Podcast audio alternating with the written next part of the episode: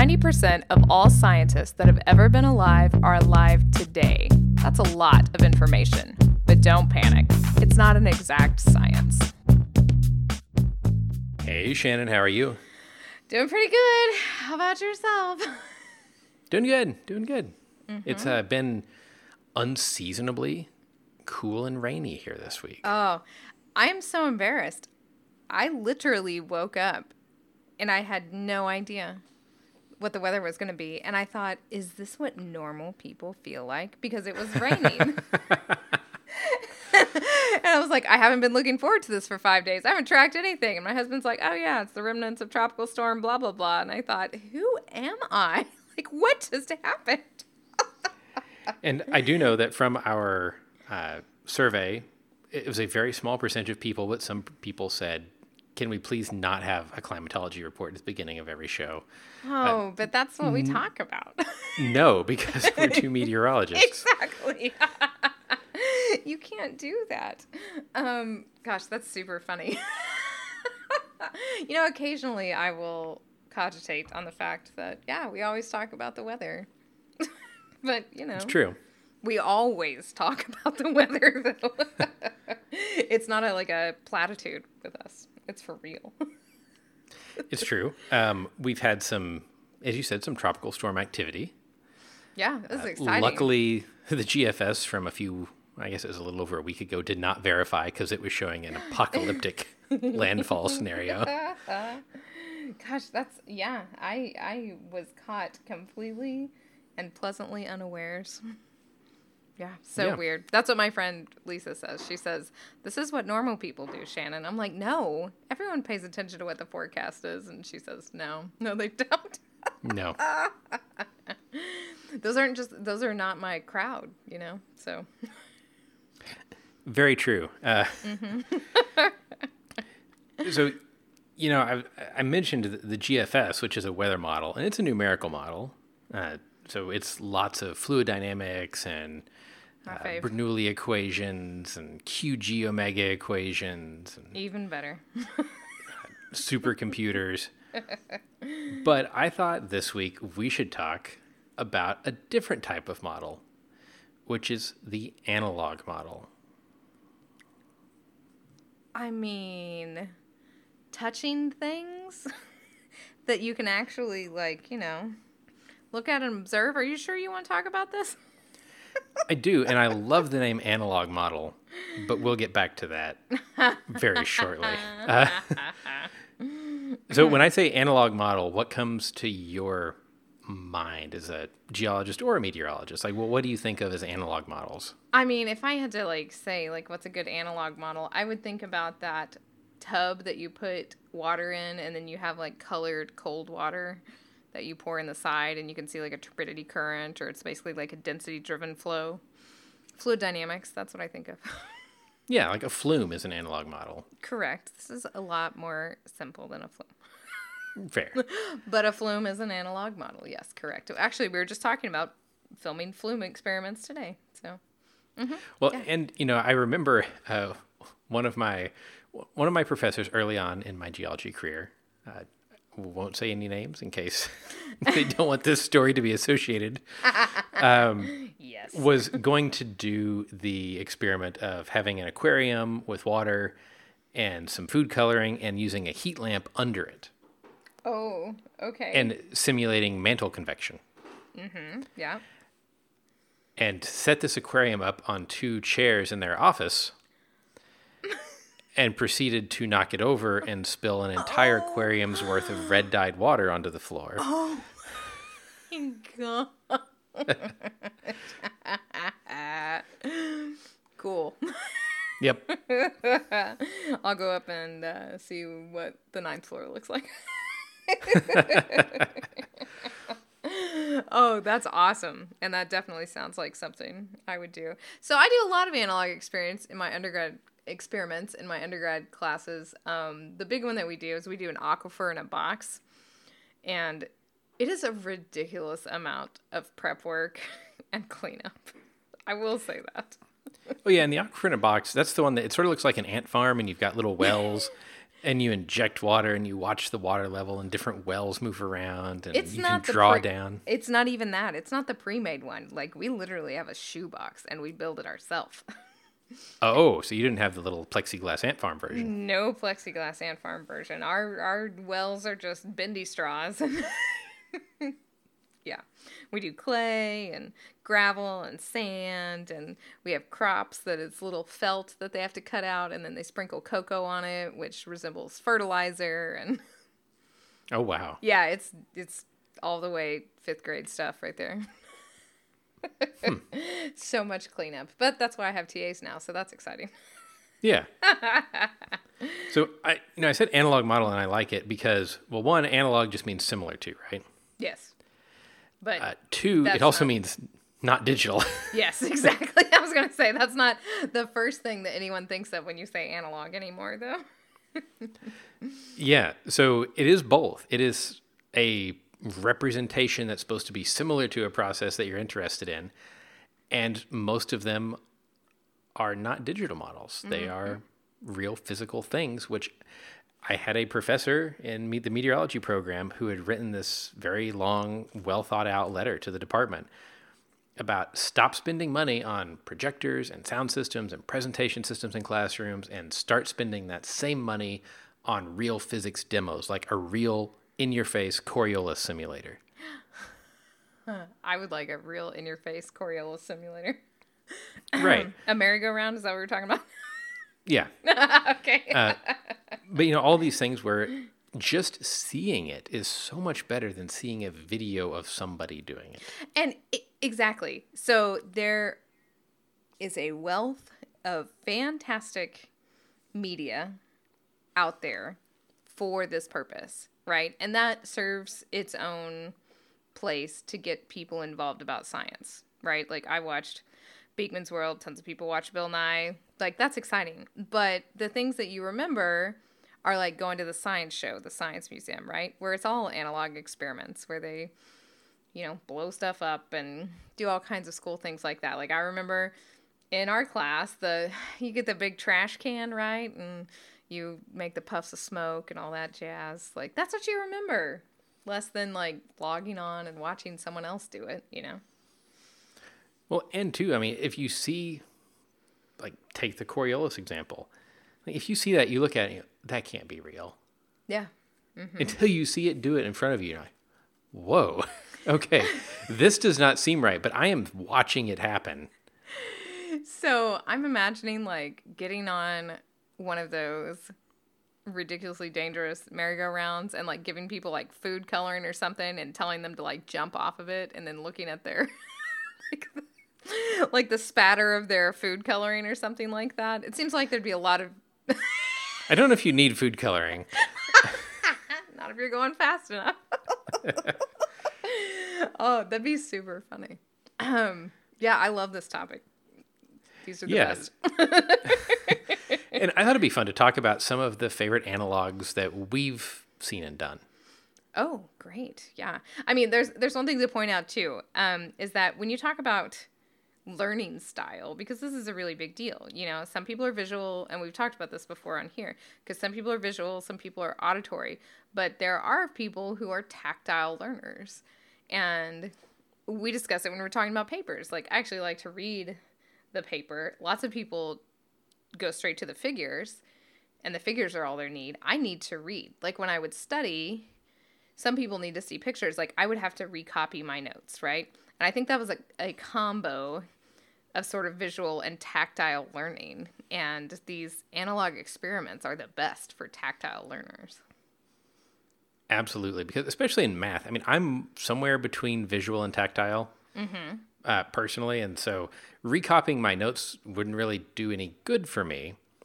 Looking at figures and stuff would, but also, like, um, if I really want to understand something, I just need to derive it from first principles. and if I can derive it, I'll not forget it because I did that derivation. Yeah, I Uh. mean, that's the point of classes. Yes, that is true. Yeah. and but I can sit there and have somebody describe to me how the derivation works all day, and it does nothing. Like, Right. Auditory does very, very little for me. Uh, yes, me too. Actually, I'm actually quite surprised that I can retain as much as I can from audiobooks because I thought that that would never really work for me. But I'm getting better Yeah. at it, I guess. I don't know. I mean, you do realize that we have two people that are saying we're not very much auditory learners that host a podcast, right? Steeped in irony. Yes. I mean, you know, some people, lots of people are auditory learners, just not us. oh, that's And you, great. you know, so there's a group at UCLA called the UCLA Spin Lab, uh, okay. and they do some pretty cool analog experiments, and they always have some neat ones at AGU. Uh, one was simulating mantle flow with like a wax layer on top of glycerin, or so, I can't remember the exact uh, setup that they were using, and some rollers that viscously drug it along. Uh, but one that I really liked was they had two different densities of fluid, uh, so say a brine and fresh water, and it just looked like a container of water. But then they had a salinity probe. Oh. And so you could start dipping this in there and see, oh, wow, like there's a sharp contrast between these two layers. And then you put the probe right there on the layer and put one of those little electric frother things for coffee mm, mm-hmm, mm-hmm. in it and spun it up. And you could see normal mode oscillations oh, in the salinity profile. That's cool. Yeah. Yeah, it was wow. really neat. Wow, that's way cooler than anyone that I've seen. Hmm. Because that's more. That's kind of more of an advanced experiment, and I feel like most of the analog experiments are very much like elementary school level stuff. You know. Yeah, no, this one was like for, you know, second semester fluid dynamics people. Yeah, I I feel like you don't get that very much. That's really neat because by then it's like watch this video or just derive this stuff. You don't get to Right. actually like have fun in. Well, I didn't have fun in second semester dynamics class. Why would we talk about weather? You're here to learn about Bernoulli's equation. oh God, you can't even solve it. and yet we fly. so, what are some of uh, your analog experiments that stick out in your mind? Well, see, so this is funny. Like, I can't even talk about them now because that one was so cool. I'm just thinking about like making smoke rings with a trash can. Well, that's a pretty cool one. But it is, and you can actually you can actually take that one to a way higher level than just making smoke rings, right? Because it talks about vorticity Oh, yeah. and and fluid dynamics to a certain extent too. Um, or you know, ping ball with the hair dryer, ping pong ball in the hair dryer. That was cool. I remember Yeah. that in class. Hmm Um, I'm trying to.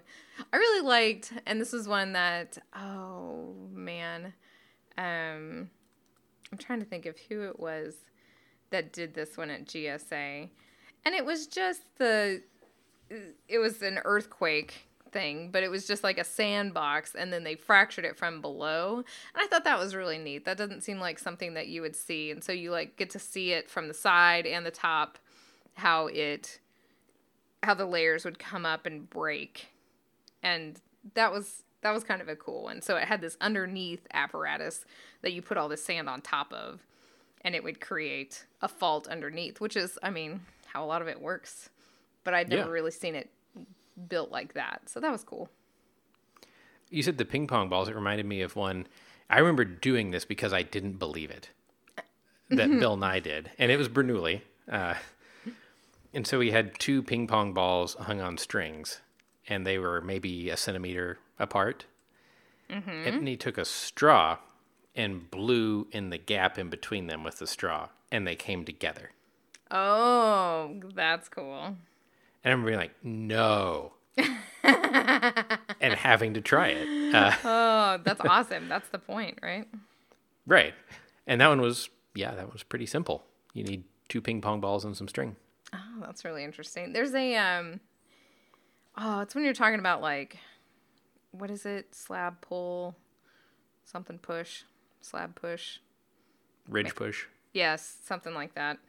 where you like take a like this little chains you make keychains out of and fly it off the table and the way that that chain moves has to do with the dynamics of mantle pull or something. Uh, depending on which geodynamicist you're talking to, whether they believe that. Yes, absolutely. That is correct. Yeah. I just remember doing that one. Yes. Yeah. And then much later being like, mm, there's a lot of caveats to this. Yes. yes. yes, but that was one I remember doing. Um, that's interesting. I'm we used to this was a really neat program and it was student driven. So this is when I was getting my masters. There was an engineering student who had set up this after school program through the local schools, public schools. And it was called SEAS. It was like science and engineering experimental studies, or I don't know. I don't remember what it was called. Well, it's called SEAS. I don't remember what the acronym was. But we did a lot of science experiments just with these kids that were in after school daycare, essentially. And so I had to, he's like, oh, cool, you're in meteorology. Great, you do all of those. and I remember having to do all of those. And one of them was like taking and cutting out a coil out of paper and holding it above a light bulb and basically watching convection happen, right? Right. And I just remember sitting there forever, and these kids were like, "This is the dumbest thing ever," because the coil wouldn't rotate. it like wasn't getting hot enough. I mean, it wasn't an LED bulb or anything, but it was just like, "Oh my gosh, oh, this is cool. I promise." Oh, but we did a lot of um, the mixing of the different temperature and densities of fluids. We did a lot of those experiments that I thought were really cool because that was nothing that I had done before and then to actually watch them after having taken you know well i had my meteorology degree by then so after having taken all those classes it was neat to go back to those simpler experiments and sort of re i don't know reconnect with like what the math actually means you know Yeah. So those were fun i really like the water experiments i like the fluid dynamics aspect of the stuff I like those. They're they're messy, but Yes. Yes, they're very Yeah. messy. and just like you said, they often involve dye, and so that's always a problem. Um, And they're a pain in the butt to carry, you know, a huge Tupperware container full of water down a slick, you know, gymnasium floor. right. but it's really cool, though. I mean, it's something that you can do anywhere, and it illustrates a lot of, you know, fundamental attributes of dynamics. and I mean, there's one that I, I've made that it's not really an analog experiment, I guess, because it's not modeling a larger system. Uh, but I've got a little continuous wave radar that you can run at or throw a little ball made out of aluminum foil at or whatever. And it outputs the Doppler. Oh. And the Doppler for like you running at a radar or a car driving or something that you're throwing at it is in the audible range. So you literally just hook a speaker up to it Oh, that's cool. and you hear the Doppler as you are pointing at things that are moving at different velocities. Or like if you point it at a, a bus going by, you hear a couple of tones. You hear one tone that's the Doppler off the wheels, one tone that's the Doppler off the bus. Oh, that's awesome. I mean, except for pointing a gun type thing at a bus driving by, right? Well, this one is very old and very large. Oh, okay. Uh, Okay. so no problem there. Gotcha. uh, that's really cool. I mean, yeah, it's kind of analog. You've got this sort of tactile output to it. Yeah. Hmm. So one that comes to my mind for geology is this shear box or the squeeze box. So we never had one of these. I've never actually done one of those. We just had sponges that were glued together that were different colors that they cut, you know, faults into. Right. I, I remember we didn't ever do one. We watched videos of the professor doing one, Oh, okay. Gotcha. which I've got to say, like these, the, the idea is you've got a big box and you fill it with different colors of sand or flour or coffee or whatever to make, you know, uniform horizontally deposited layers. And mm-hmm. then the back wall of the box moves and shortens or extends the system and you get folds and faults. And so it's kind of this fun thing. Like you get to sort of make your own layer cake out of different stuff. And uh, it was not satisfying watching somebody do it. so I'm thinking about like I've definitely shown those videos before, right? I've definitely YouTubed that stuff during class and shown those and talked about them, just like I've talked about turbidite experiments, which I would love to be able to do as well. Um, but those things are so cool, and I would love to have my own to like chop it up and be able to see, or just like move it around and be able to see the different, you know, what I'm doing to it.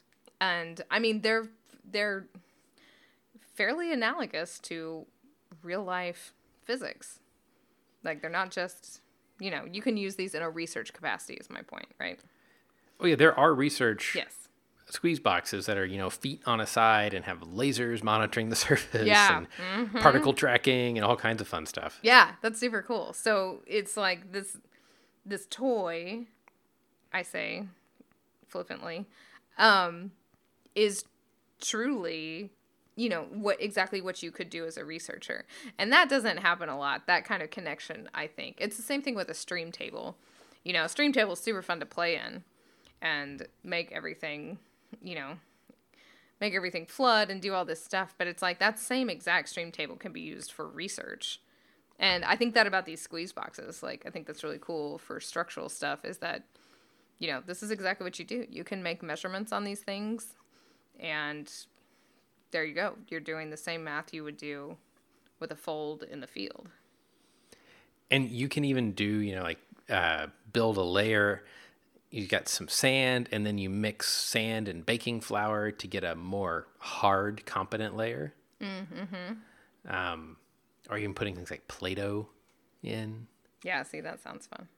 So you can do all these different consistencies and see how some of them tend to fold, some of them tend to fall. Like how does bed thickness influence it? If you've got really thick beds versus a lot of really thin beds. And that, I definitely hadn't thought about the different materials very much. Um, I remember when you started your work and you were doing it on, you know, flour, doing this shearing flour. And I was like, what? Are you kidding me? But I mean, it makes sense. Like, so. Yes, uh, did publish an entire paper on the friction of baking flour. Yep, exactly. For all your baking needs. I mean, but to see those things like in the squeeze box too, that's really cool because think of all the different types of rocks that you have in stratigraphic succession and there's no rules about which ones get to be bent and don't. So you can have tiny layers next to huge layers and everything else. Right. And you know, you can have okay, you've got a thin layer of stuff that's ductile and big layers of stuff that's brittle around it. Like, is that going to make the thin layer of ductile behave brittly? Right. Yeah, exactly. Uh, so you can answer a lot of questions like that with a squeeze box. And uh, this this is sort of a planned planned one that we're going to talk about in here because you know you said, "Well, I wish I could have a squeeze box of my own," and you can. Yay! Thank you, Santa. So you know you've always been able to build your own. There's been tons of plans online. Uh, you, know, you can go out and buy two by fours and buy plexiglass and buy a bunch of screws and and cobble something together that will do the job. Mm-hmm. But uh, we've actually developed at the shop. I'm going to call it the personal size squeeze box. oh, it's so cool. I can't wait to get one. Yeah, so it's only about six inches long, maybe three, three and a half wide. I don't have the exact numbers in front of me. Uh, made out of solid black acrylic, so it looks really nice, and it's got windows on the sides and uh, machined aluminum handles. Ooh. yeah, and so it it looks really nice, but it lets you do. And I made it small because these large squeeze boxes take so much sand. Okay. or flour or coffee. Uh, I, I've seen flour and coffee used a lot in those because they're very different in their consistency. Okay. Crappy coffee, I hope. Oh I'd- yeah, I'd hate to see good coffee abused like that. yeah, like expired great value coffee. Okay, that's acceptable. Yeah. So this one is small, so it doesn't take but a couple cups of sand oh wow. to, to fill it. Okay. Uh, and you can use different colored sand from the craft store or dye sand or just get things that are different colors like coffee and flour and sand. Um, though I have tried just about every kitchen condiment in it now. Oh, I love it. I just imagine. Number one, I love that this turned into an infomercial because that's really funny. yeah, sorry about that. but I also love the fact that I imagine you yelling at your employees, "No, go back to the store. We need more sugar." No, it was more like don't get this container of sugar dirty because it's what I eat out of.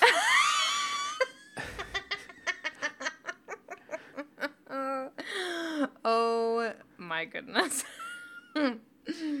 That's amazing. I will say that I did get a lot of pictures, and I assumed you got no coding done the other day. no, we we played with it for quite a while, and we got some really cool structures. yeah, because so just like what I said earlier, because I haven't played with one of these, um, I, I think it'd be cool to be able to manipulate it like you want. So there was an AGU blog post a while back that was showing some of these, you know, the huge research grade sandbox things, and then showing the them cutting through these layers, and that's cool because erosion happens, right? When are you ever gonna have this perfect, you know, Sideling Hill, West Virginia syncline? It doesn't happen very often, and so how you visualize these things in 3D is one of the biggest parts about being a geologist, right? It is, and we came up. So we'd made several faulted systems and that kind of thing, and then we got this beautiful anticline in one of the experiments we did, and we went out with the shop vac and eroded the top, you know, half inch inch of material by sucking it up with the shop vac. and you look down on it and you see like that textbook because we used pastel colored sand. You see like that textbook picture of old rock in the center and then symmetrical lines of younger rock going out from the side. You saw it. It you looked, made it. It looked exactly like the textbook, and that's what's so cool, because it's students can look at that all day, that textbook picture, but when you've actually made it, like that sticks around in the brain for a while. I think. And you know, we wrote a few pages of lab material for it. Uh, whether it's really for a student or whether it's you know somebody messing around with it in their house, it's like here are things you can try that we think were fun, um, and how they're related. Like we talk about the different types of faults and the different types of folds, um, and show some example pictures. But this thing was just a blast to mess with. and, you know, we tried extensional and compressional, uh, both modes. And Uh, we tried doing like some deformation and then adding more like okay you get more deposition and now you're deforming again And that was something I never thought about. I never thought about doing extensional. I mean, it makes total sense, but just not something I would have thought about doing. and i did have an interesting idea and so we we made this happen uh, you know in your field notebook you've got the page that's got all the little squares on it the graph paper mm-hmm. and you walk up to an outcrop and you try to draw it roughly to scale Right? on that graph paper. So I photocopied that graph paper on a transparency. and then laser cut it to fit in the window on the squeeze box. Oh my god, that's beautiful. So you can take your dry erase markers and draw on the side of the squeeze box on this transparency on that graph paper and pull it out and look at it, project it, do your cross section, balanced reconstruction, whatever. Oh, that's just beautiful. I was really excited about that. Yep, that's uh, that's pretty awesome for sure. Um, yeah, that's uh, you could use that for so many different things. Sorry, I was just thinking about, yeah, actually drawing it and even just using it for a hey draw this thing and oh okay now draw it with this grid and see how different stuff comes out just for an experiment of how to do good drawings so that's kind of awesome And But I thought, you know, you could do a complicated series of things and then like just show students the end, like what you see as the geologist. Mm-hmm. Like, what order did I do things in? yes correct like have them draw out how they think it got there so Right. um my instructor that works at field camp for me is real big on having students draw stuff and he'll have them do this. He'll have them draw the sequence. He'll say okay draw what's there. Now draw the sequence of how it got there. And so they just you know they're just lost. They're like uh i guess this. And that would be great if you start with that and then make them do the experiment and draw out the sequence. See look at this. We've already written like five labs right now Oh, oh yeah. Uh, and we also discovered a super cool thing that you can do, um, which is you can core it. You can core everything. I love it. So, did you just randomly grab a cylinder and plunge it in there when you're like, oh, we can core this? Well, so we grabbed a little piece of acrylic tube, though if you don't have clear acrylic tube laying around, I mean, straws work fine. Yeah. Especially those like boba tea straws would be good. Yeah, the big, thick ones. Yep. Yeah. Uh, so, you know, go get a milkshake or a boba tea and then do this. Um, and you put them in, and I didn't know, you know, if you plug the top of the straw with your thumb like you would with water and pull it out. I was like, there's no way that's going to hold. It does. Totally does. Uh, and so you could core like on the limbs and the center of the anticline and lay them out on the desk by each other. And be like, okay, so this is what I would see if I were working in the petroleum field. Oh, This is all the clue I have. it, yes. What's the structure? Gosh, that's so hard to get across to students too. Like you see all these wonderful things in school, and then if you get a core when you work in the oil industry, you're like at the luckiest person alive, right? And yeah. so like here, this is what you see. Figure out what the rest of the structure is. you know so um, i love that aspect of it there's also a thing that we've played in our um, i know the the professor that used to write our labs and lots of other schools have this too the petroleum game where you basically try to play recreate um, a play. So recreate this basin thing based on these tiny little snippets of information. And this would work like that would go perfectly in with like playing the petroleum game. It'd be so cool. Oh, yeah. so yeah i love it. I think it's really neat. I'm yeah i'm going to go in just for funsies obviously. And i can imagine that my children will never let me use it because they'll just play with it the whole time. Well, there's also the aspect of like, you know, I, uh, man, I'm just going to set this up on my desk. And like, you know, every time I come in to the office, I'm going to give the handle half a turn. and I just have this geologist Zen garden. oh my gosh yeah yeah i could see that i could totally see that you could even keep a betta in it probably I mean, it is all bonded acrylic, so it, in theory, is watertight.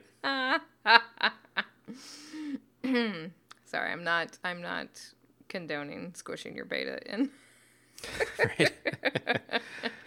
Though, as, as we'll see later on, uh, there in, in the fun paper, i don't condone there's some this. interesting experiments that you can do. I do not condone this fun paper either. not at all. Um, yeah, it's super cool. I can't wait. I've already tried to, you know, get a whole bunch of people to buy it and use it in their classrooms because I think it's really fun. And and you're right, like, you know, especially if you go out to the western US and you see these huge monoclines and these huge structures that really look exactly like what you can do in that little squeeze box. Like that makes a big impact, I believe. Oh yeah, and you know, I'm not trying to turn this into a 10 minute long infomercial, but the whole goal with this really was, you know, we designed it to be low cost. Um, the the first one that we made, I- I'll tell you right now, it's gorgeous. It's stained, nice wood. with glass Oh. windows, and Mm-hmm. eh, you know it was really amazing. Uh, but there's no way it was going to be affordable because it took four and a half hours to make. Oh my one. goodness. Okay. Uh, yeah. Wow. versus this one, it still looks really nice, uh, but the parts are laser cut out of acrylic sheets, and the handles and drive nuts and that kind of thing are CNC machined, and we can do those in, in bulk. So we were, were able to get this uh, pretty close to where I wanted it to be. Uh, so we're looking at uh, about 125 for one of these. And that's and not that bad. includes like the box and the lab material and all that. And I don't I don't think that's bad at all. I mean, considering how much money I've spent on, you know, apps to help me relax. Right. I think this wouldn't be uh, that different. right. Maybe you could get mm, maybe you could get your health insurance to pay for this. yeah, so I'll link it down below, and if you want to try to file it uh, on your FSA, that's your call. I think you could totally get away with it. We'll we'll write something up condoning it. We're doctors. It's fine. Um Shannon's views do not represent the views of. so so it doesn't sound like an infomercial, but for real, have you ever seen one of these turbidite experiments in real life? Not in life. Okay. I've seen lots of videos and they look really cool. And I've built a machine that makes them for somebody, but I've never seen it run in real life. Oh, wow. So we have a I don't even know how many gallon tank it would be. I a thousand gallon tank? I don't know. We have one that is like in half I don't even know what professor tried to build it and abandoned it. But it's there and someone was like, You need to get this going. I'm like, Why me? and because I taught that class called catastrophic sedimentation once, that's why. And I really want to do it because I've seen so many videos of them, but how do you clean that up? So it's just this huge, you know, thousand gallon fish tank that's, I don't know, 12 foot long or something, three foot wide, 12 foot long. And It's, big. I remember moving pieces of it to get to the flume. Right. Yes. Exactly. and it's just hanging out in there. It's got all these cool acrylic like doors and everything, so you can change the slope and release your sediment turbidity current and a pump and everything. So I need to get that going. That and uh, liquefaction tables like those. I've seen every liquefaction table experiment on YouTube. I think. Yeah, and you know one that I've seen, uh, have seen this one in person and really loved it. It was talking about resonance, and they were doing it with respect to earthquakes. So they had a multi-story building built out of uh, Tinker Toy, oh yeah. Mm-hmm. and it had some weight on top so that the effect was very visible. And it was on a little platform that was driven by a motor to shake side to side. Mm-hmm. And so you would sit there and you would turn the the voltage to the motor up and down and up and down and uh, you know change the speed of the motor until you found and we're matching the resonant frequency of that structure and it would just go nuts and like destruct itself. Oh yeah. That's what I'm talking about. It was very fun to do. Dude, this liquefaction stuff, it blows my mind that this is a real thing. You know? Like this this is science and it's so crazy because it's so destructive. Just exactly like you said. That's very interesting. I mean, even at Penn State, we did um, the the block slider for earthquakes. Like you've got a a slider. Ours was granite, but I've seen it done with wood and sandpaper, and then a block that you're pulling along. So a motor is pulling, reeling the block in on a string, and there's a spring there representing the rocks around it storing energy. Mm-hmm. And so, like, if you take the spring out, the block just slides. The motor just pulls it.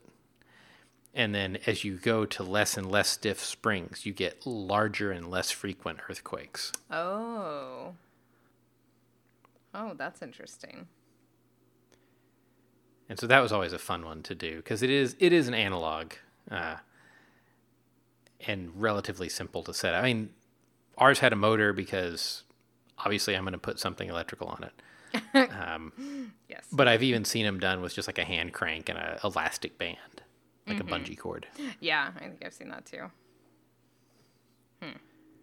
Yeah, that's that's really cool. I love these things. This is very interesting. Yeah. So, I mean, tell me what what analog experiment we should make next because uh, we really enjoyed making this one, and I don't think it's going to be the last. oh man, that's so funny. Um, we should come make this turbidity tank, but I don't think you'll sell as many of those. It's not like it's a personal turbidity tank.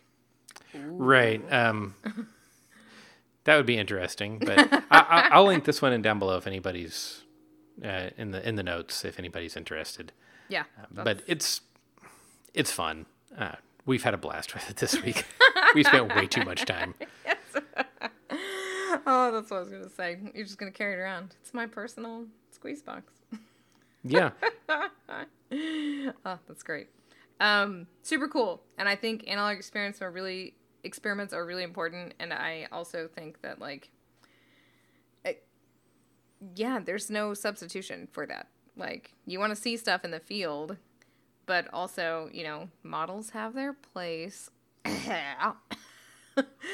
that hurt me to say, but these analog experiments can really make the difference, especially with kids, in loving science or not.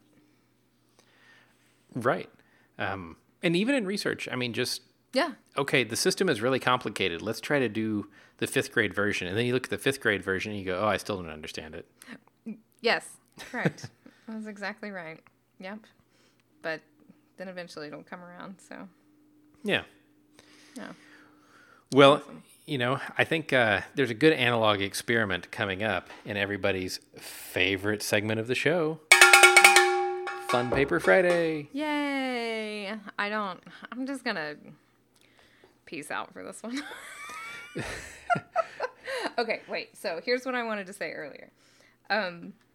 Oh, yes, I- you had a comment that you wouldn't tell me until we were yeah recording. yeah so i need to know there are i have three options um so you pick this paper either because let me let me make sure i get the figure number right here so i've got three reasons as to why we picked this paper you picked All this right. paper figure one was absolutely 100% done in ms paint so maybe that's why. Um, number two, it mentions Audacity and other new software, Octave. So maybe you love that. Um, or three, it is gratuitously uses the phrase anesthetized worm. Um, yes, to all. but we have listener Daryl to blame. oh, Daryl. Coming through with it again. So Daryl sent me the link and said, in case you didn't know, the 2020 Ig Nobels are out. Oh, and we didn't know. We didn't. Uh, I was really wanting. So there was a 2009 Ig Nobel um, about a bra that comes apart into two N95 face masks. Um, you can find these. They're for sale. They're commercially made. 2009? Is that what you said? Yeah, 2009 is when it was uh, when it was put out. Man, that person is like, yes. And so we also need to check that person's lab for coronavirus. Right. Synthetic coronavirus. Um, oh my gosh, I love that so much. And there are a lot of there are a lot of memes around that that I will let people explore on their own that are hilarious. but unfortunately, uh, there wasn't a paper. Oh, what a bummer. It there's just a patent. Mm, okay. Uh, so I went ahead and looked through this year's and found Excitation of Faraday like body waves in vibrated living earthworms by Maksymov and Potosky. Pototsky. Pototsky. Patatsky. This is not okay. So much about this is not okay. It's in nature. I know! The first figure is literally a MS Paint figure. It has to be. No, I think Right? it's Illustrator It could be PowerPoint. or PowerPoint. Yeah, PowerPoint's a good option. It- it's so funny. I'm sorry. I just, it's fine. There's nothing actually wrong with the figure. I just love that there's a worm and it's just this, this like squiggle. Like that's in a, this is in nature. So while you wonder, you know, why this is a radio show, uh, you can go get this paper. It is open access. Oh, thank goodness. And yeah, so the the idea here was we're going to anesthetize a worm, or actually four different species of worms. And we're going to put them on top of a Teflon plate sitting on top of a subwoofer and find what frequency of vibration excites these weird Faraday modes of vibration in the worm's body. I need to correct you because you said that's the idea. No, that's what the experiment was. Heaven knows what the idea behind So- doing this was. like, Well, so part of the idea is you could use this as a way to probe structure, and they, they talk about how to probe a neural hypothesis that I didn't I didn't have time to look up that neural hypothesis. Um, but think of it as sort of a less expensive, less information version of a worm MRI. Mm-hmm. By can- studying what frequency these modes happen at and what the modes look like. that can be then turned into a worm army controlling machine. Is what I got from it. I mean, they do mention that you could potentially control nerve impulses. Yeah, hmm I think that that was buried. I think that's the real, uh, the real gold in this paper. And well, one, I did not know that you could anesthetize earthworms, or that we knew how to do it, or that we knew how to do it so well. It was presented like that was common knowledge. Worms dipped in alcohol for 20 seconds. Yeah, That's how you anesthetize a worm. And then they could tell that they were completely anesthetized by, you know, shooting them full of this stuff and they were moving in a way that demonstrated their muscles were all relaxed, which is insanity. right. And so let, let me read. I, I highlighted a few sentences from this paper. Um, worms are treated as humane as practical, and afterwards they were placed into a worm farm where they fully recovered. I need to see the exit surveys from this. Uh, also, large vibrations were avoided because they additionally led to ejection of a sticky fluid from the worm. That sounds like experience. I also had that highlighted. Uh, um, is, so what I did think when I'm making fun of this with this figure one, which is nothing to make fun of, it's a very simple setup, and I actually thought that that is why you would like it too. It's this is a very I deign to use the word elegant with these massive earthworms. they're. They're from Australia. Yeah, you can tell, 100 millimeters long. Um, but I mean, it is really simple. Like, you could do this at home. Oh, you could. I mean, you can buy everything you need to do this from Adafruit. Mhm. And then use all this open source software to analyze what you find. The future is awesome. Unless you're an earthworm. So then they did the typical physicist thing of okay, we have this data.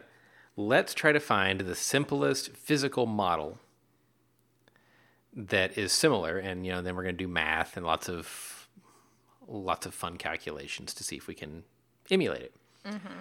So here's my next highlighted sentence. To verify that an anesthetized worm can be experimentally idealized as a water drop at ambient pressure enclosed by a thin elastic skin, we tested an earthworm mimicking phantom made of a finger of an appropriately 0.1 millimeter thick latex glove filled with water. Yep. And it actually So worked you- real well. Yeah, you take a medical glove, you cut off the finger, fill it with water, tie it shut, and it behaves like an earthworm because earthworms, other than their muscular tissue, which is a small percentage of their volume, behave like fluid filled blobs. Uh, can we talk about also, which I forgot about this part until I see my highlighting right now, that they knew that they were anesthetized because when they poked them, water didn't shoot out; it just dribbled out, or it was more like hydrostatically pressurized. Right. Um, gross. So then they go through this very long mathematical treatment. Uh-huh. Um, yes. At which point I- I'm I highlighted, starred, and circled this sentence. It is my favorite sentence of this entire paper, not only because of what it says, but because it's followed by two citations. Oh, yep. Hit me. Viscoelastic properties of earthworms are poorly understood, and previous works on mechanical properties of earthworms do not report values of the Young's modulus. Papers 57 and 58. Ew. Oh, and please say those are. I, what are the titles on those? I really need to. Well, so they they did find out uh, that the Young's modulus of an earthworm is about one megapascal.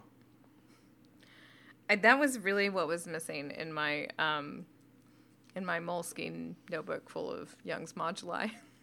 Was Yeah. earthworms. I'm real glad we did this paper.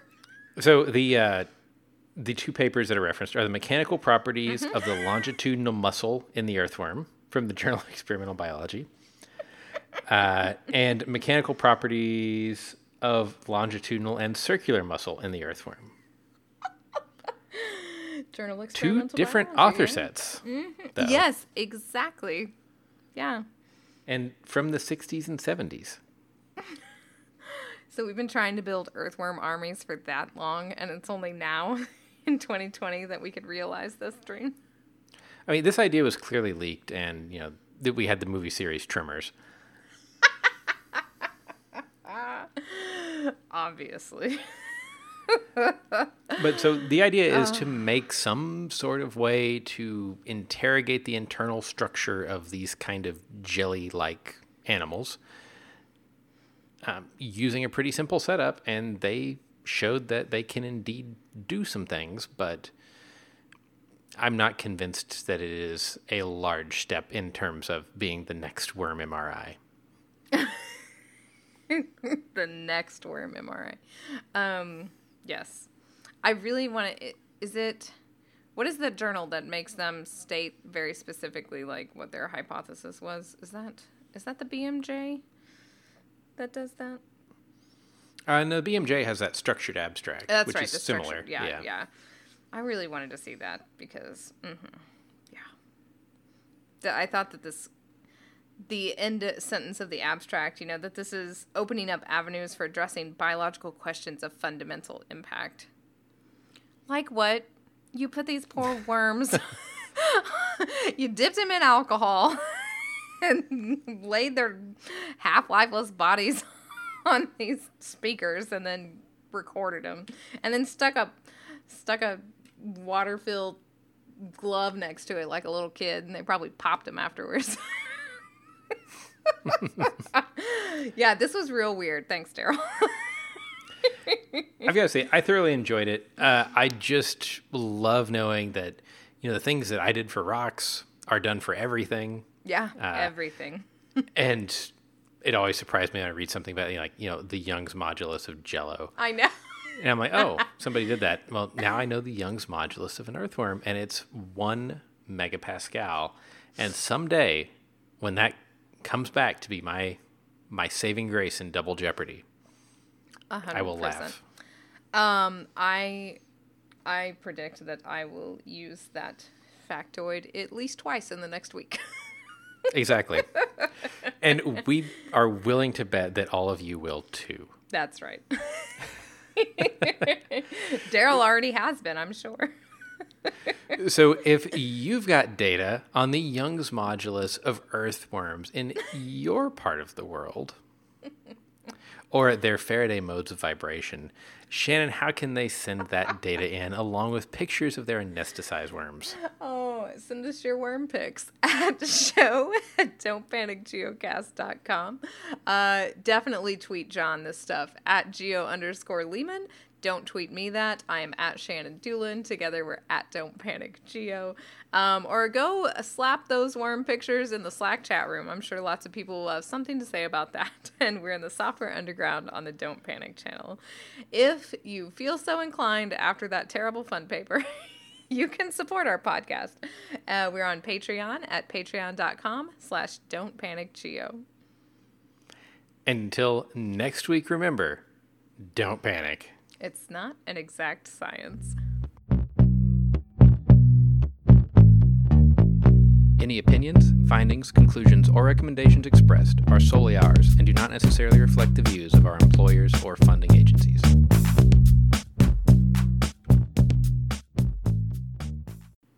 Spider Pig, Spider Pig does Doing whatever a things Spider Pig does. does.